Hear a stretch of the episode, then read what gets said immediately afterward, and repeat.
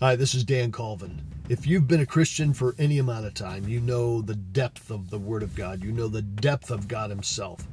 And I think we're just peeling layer after layer off. But one of those layers is something I'm really about right now. And that is seeing His presence. I've been experiencing it myself. And I know that sounds kind of weird, but I, I think it's a very real thing.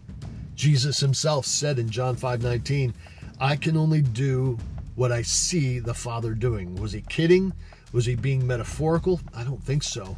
I think it's a very real thing that we can experience together. And so these podcasts are going to take us on a journey and experience of of walking through that concept of seeing his presence. It'll affect you, it'll affect those around you as you point out where he is.